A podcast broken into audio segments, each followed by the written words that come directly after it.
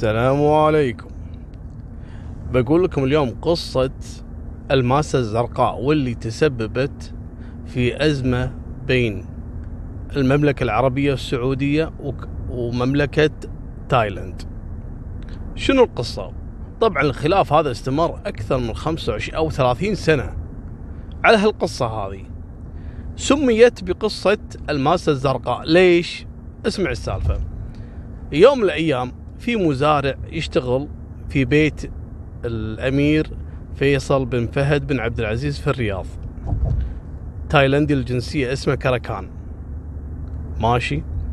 هذا كركان يعطيهم حركات إنه طيب وكذي وثقوا فيه أهل البيت وكذلك الحراس اللي كانوا على القصر. وبالفعل في سنة 89 في أول السنة سافر الأمير ومع أهله يعني سافروا ظاهر في إجازة. في إحدى الدول. فهذا كركان بحكم شغله كمزارع يدخل المزرعة البيت ويفتر وكذا ويتعرف على الحراس ويتعرف تعرف على منو؟ على اللي يدير عملية الأمن الإلكترونية في البيت اللي هو الجرس الإنذار مال الإنذار. هذا الشخص فلبيني الجنسية وكركان تايلندي تعرف عليه على إنه مزارع والكل يحبه. ويوم من الأيام كركان طاحت عينه على شنو؟ الفلبيني انه قاعد يسوي ال- ال password الجديد لل للنظام الأمني لجرس الإنذار فحفظ كركان الرقم السري. اليوم الثاني قام يخطط كركان شلون؟ يعني ما دام عنده رقم سري للقصر خله يدخل يقول آخذ لي وهو يذكر. إن مرة من المرات كان يسقي زرع عنده مثل الزروع ال- ال- الورود والزرع اللي يسمونه الداخلي في البيت. فكان يمر على القصر ويشوف وعارف القصر بحكم شغله. وبالفعل يوم من الأيام آه، قام يشتغل في المزرعة وكذا ويحاول إنه يسوي نفسه إنه يرتب وكذا. ففتح الباب بالرقم السري وعطل جه- جهاز الإنذار. ودخل. وراح على طول للخزنة وقدر إنه يفتحها كسرها خزنة من الحديد. طبعا الحراس كلهم بعيدين وما حد يدخل القصر الحراس كله برا. كركان أول يوم قدر إنه يفتح الخزنة. خذ منها بس خمس خواتم. الخواتم هذه كلها ذهب ومرصعة بالألماس و... وراح البيت. ما حد انتبه عليه ابدا ولا ضرب جهاز الانذار لكن كركان إيش قال؟ قال العملية سهلة وم- وتندم إنه ما أخذ باقي المجوهرات. الخزينة كان فيها 90 جرام 90 كيلو جرام من الذهب والألماس. من بينهم الألماسة الزرقاء اللي كانت معروفة ونادرة جدا. هذه الألماسة تسوى ال- ال- الذهب اللي فيه. فقعد يخطط قال أنا لازم أروح مرة ثانية وأحاول أخذ اللي أقدر عليه. فعلا راح بعد يومين ثلاثة وقدر إنه يدخل وخذ مجموعة. مو هو قادر يشيل 90 كيلو من المجوهرات والذهب ما هو قادر. قام يشتغل على هالشغلة هذه. كل فترة ياخذ له مجموعة من الذهب والألماس لمدة شهرين بدون ما حد ينتبه. فعلا بعد شهرين قام عشان يخطط إنه ينحاش. إيش سوى؟ شلون يطلع 90 كيلو من الذهب والألماس برا المملكة العربية السعودية؟ شوف الخطة. أرسل يعني غالبية ال- ال- المسروقات عن طريق شركات الشحن. يحطها في مظاريف يحطها في آه، تكرمون ال- الأحذية يحطها في الجاكيتات ويرسل كل فترة يرس- يرسل مجموعة مجموعة وأكثر من شركة يحاول بشتى الطرق. وخذ آخر مجموعة معاه. لأنه كان مستعجل مو قادر يلحق إنه يرسل يعني أكثر من شيء على على المدى هذا. وخايف إن الأمير يرجع. وفعلا بعد ما تم العملية سافر بالمجموعه اللي معاه وراح تايلاند. وحصل طبعا المسروقات اللي وصلها عند أهله هناك. وفعلا كركان أول ما وصل عند أهله يبي يتخلص من هالمجوهرات قبل لا إنه ينكشف أمره. قام باع على جيرانه على أهل منطقته ما خلى واحد قال تعال على الصاغه اللي عندهم اللي يبيعون يشترون بالذهب. باع تقريبا ب 120 ألف دولار وما قدر يخلص الكمية اللي عنده. الشيخ أول ما رجع اللي هو الأمير فيصل بن فهد بن عبد العزيز اكتشف سرقة واكتشف إن راحت كل المجوهرات اللي في الخزينة. طبعا بلغوا السلطات وسجلوا قضية واشتبه منه بالمزارع التايلندي لأنه انحاش وسافر. وفعلا مع التواصل مع السلطات السعودية مع الخارجية التايلندية والتفاصيل معاهم تم إلقاء القبض على كركان في منطقته في تايلاند واعترف على طول بالجريمة لكن المصيبه اعترافه اللي جاب فيهم العيد. قال فعلا أنا بقت وأنا كذا وبعت على جيراني وعلى كذا وفي من رجال الأمن. هذا طبعا بالتحقيقات بعدين. اللي أقبضوا علي كذلك خذوا مني مجوهرات ومن الحكي هذا. قالوا له اسكت لا تتكلم. هذا الحكي بعدين اكتشفوه السلطات السعودية. السلطات التايلانديه قالت له اسكت لا تتكلم. احكموا عليه بالسجن خمس سنوات. وبلغوا الأمير إنه خلاص راح نرسل لك آه، ممثلين آه، عن آه، مملكة تايلاند علشان يسلمونك المسروقات اللي ضبطناها مع منو؟ كركان. وبالفعل أرسلت السلطات التايلاندية إلى المملكة العربية السعودية وفد أمني علشان يسلم المسروقات اللي ضبطوها مع السارق التايلندي اللي مسجون خمس سنوات على نفس القضية. لكن الصدمة الثانية أن اكتشفوا السلطات السعودية أن أغلب المجوهرات اللي استلموها من رجال الأمن التايلانديين وعلى رأسهم كالور هذا يعني لعب فيهم لعب هذا كالور. أكبر حرامي طالع هو رئيس الشرطة عندهم وهو اللي راح السعودية وسلمهم كان يقولون يا ابن الحلال كل المجوهرات اللي جايبها أنت غالبيتها مزورة خصوصا الألماسات وانفقدت أشهر الماصه اللي يسمونها الالماصه الزرقاء. عشان كذي يسموها قضية الالماصه الزرقاء. لأن اكتشفوا هذه وين الالماصه الزرقاء؟ الموضوع اللي عقدهم إن تقليد المجوهرات المسروقة كان محترف جدا. مستحيل هذا السارق التايلندي اللي سجنوه يقدر يزور. فبدت السلطات السعودية تبحث مرة ثانية مع السلطات التايلندية. لازم نعرف شو القصة. إحنا مشتبهين وإحنا وصل لنا خبر إن التايلندي اللي قبضتوا عليه هذا اللي كان مزارع اعترف ان في رجال أمن متورطين في الموضوع. لذلك إحنا نبي نرسل وفد أمني دبلوماسي علشان يتابع القضية معاكم. وبالفعل أرسلت المملكة العربية السعودية أربع أشخاص. منهم عبد الله البصري وعبد الله المالكي وفهد الباهلي وأحمد السيف. هذول يعني رجال أمن محنكين امنيا وكذلك علشان يكونوا ممثلين دبلوماسيين للمملكة يبحثون عن القضية. وبالفعل راحوا وحاولوا إن يتوصلون للحقيقة.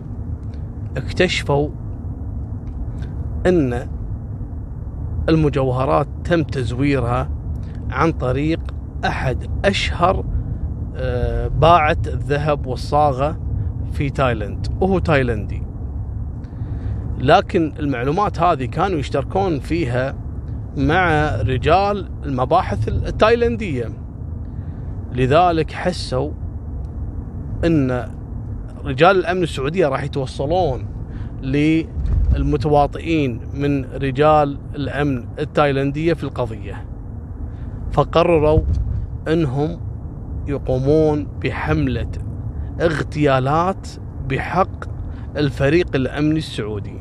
أول ضحية هو عبد الله المالكي. تم اغتياله في منطقة اسمها بانكوك هام.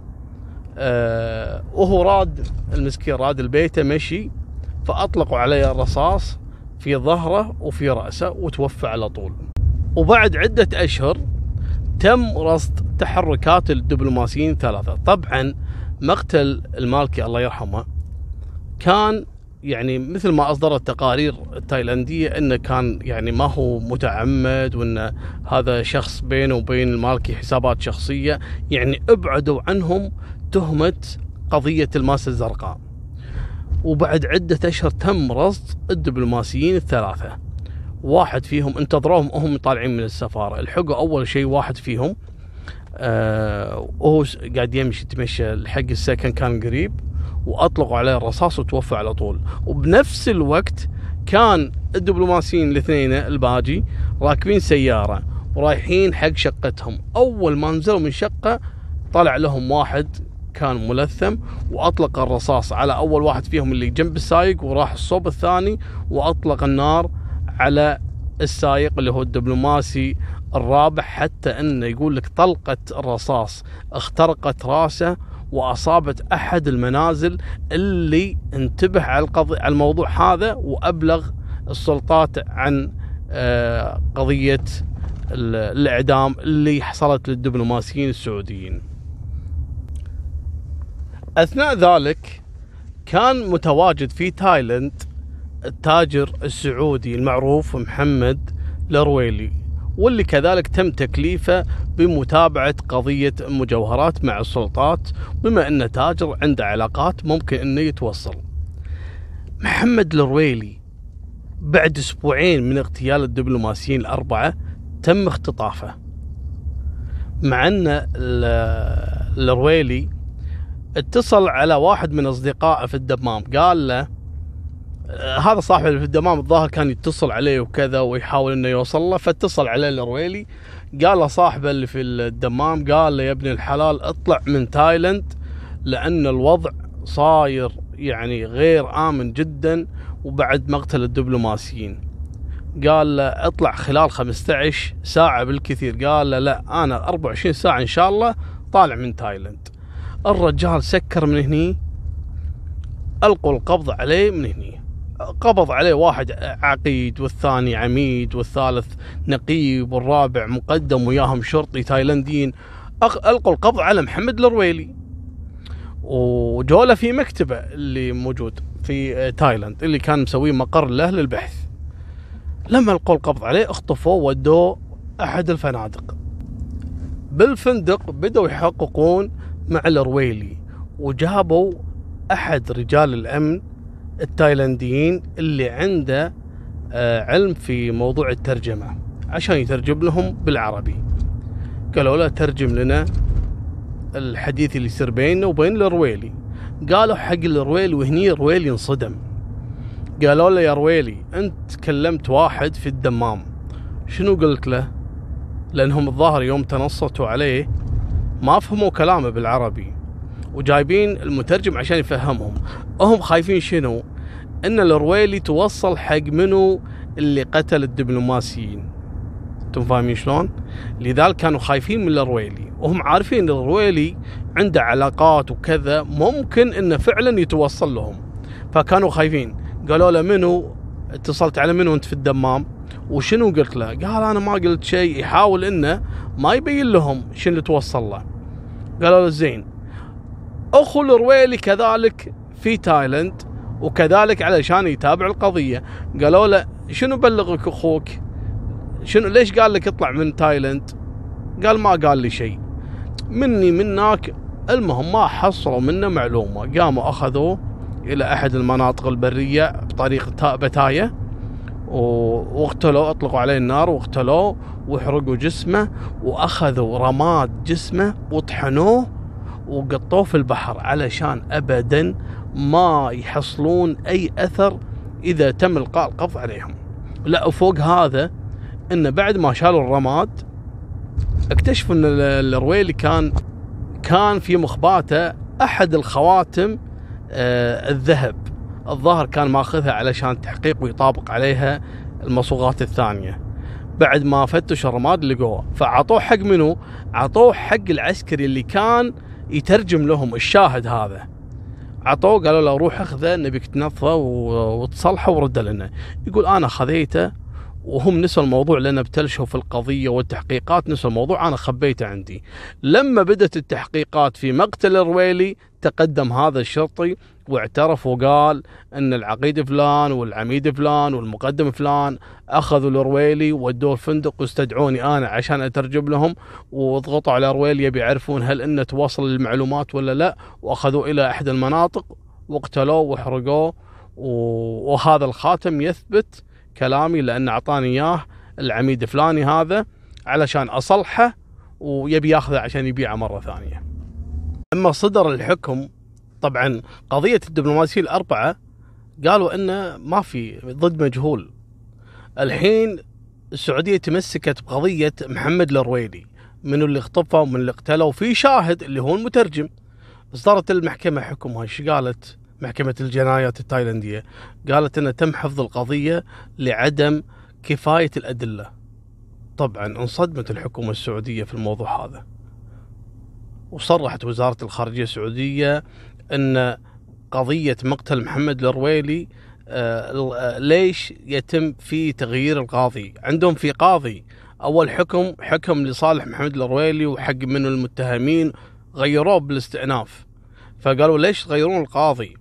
قبل نطق بالحكم والتدخلات السياسية في القضية.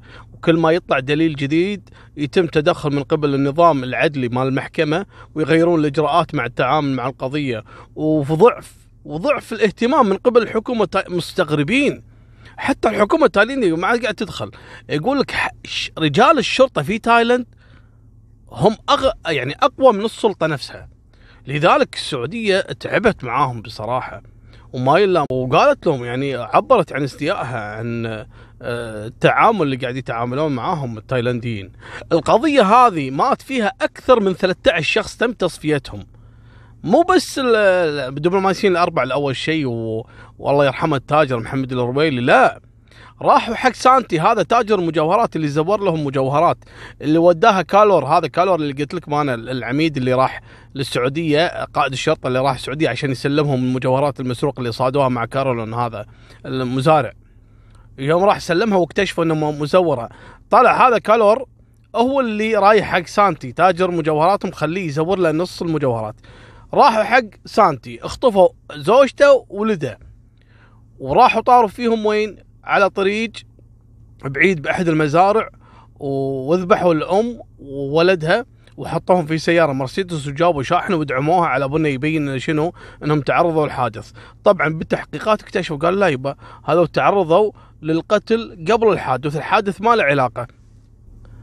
طبعا الزوج كانوا آه، سانتي هذا كانوا حاطينه في بيته تحت الحراسة والخايفين إنه يتم تصفيته كذلك.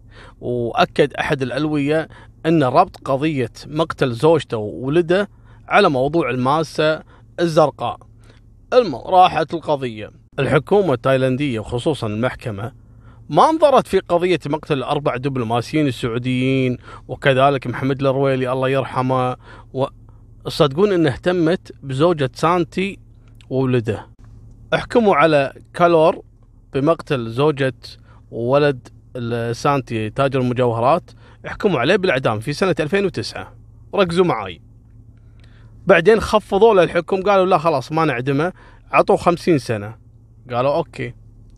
2013 صار عيد ميلاد الملك مالهم.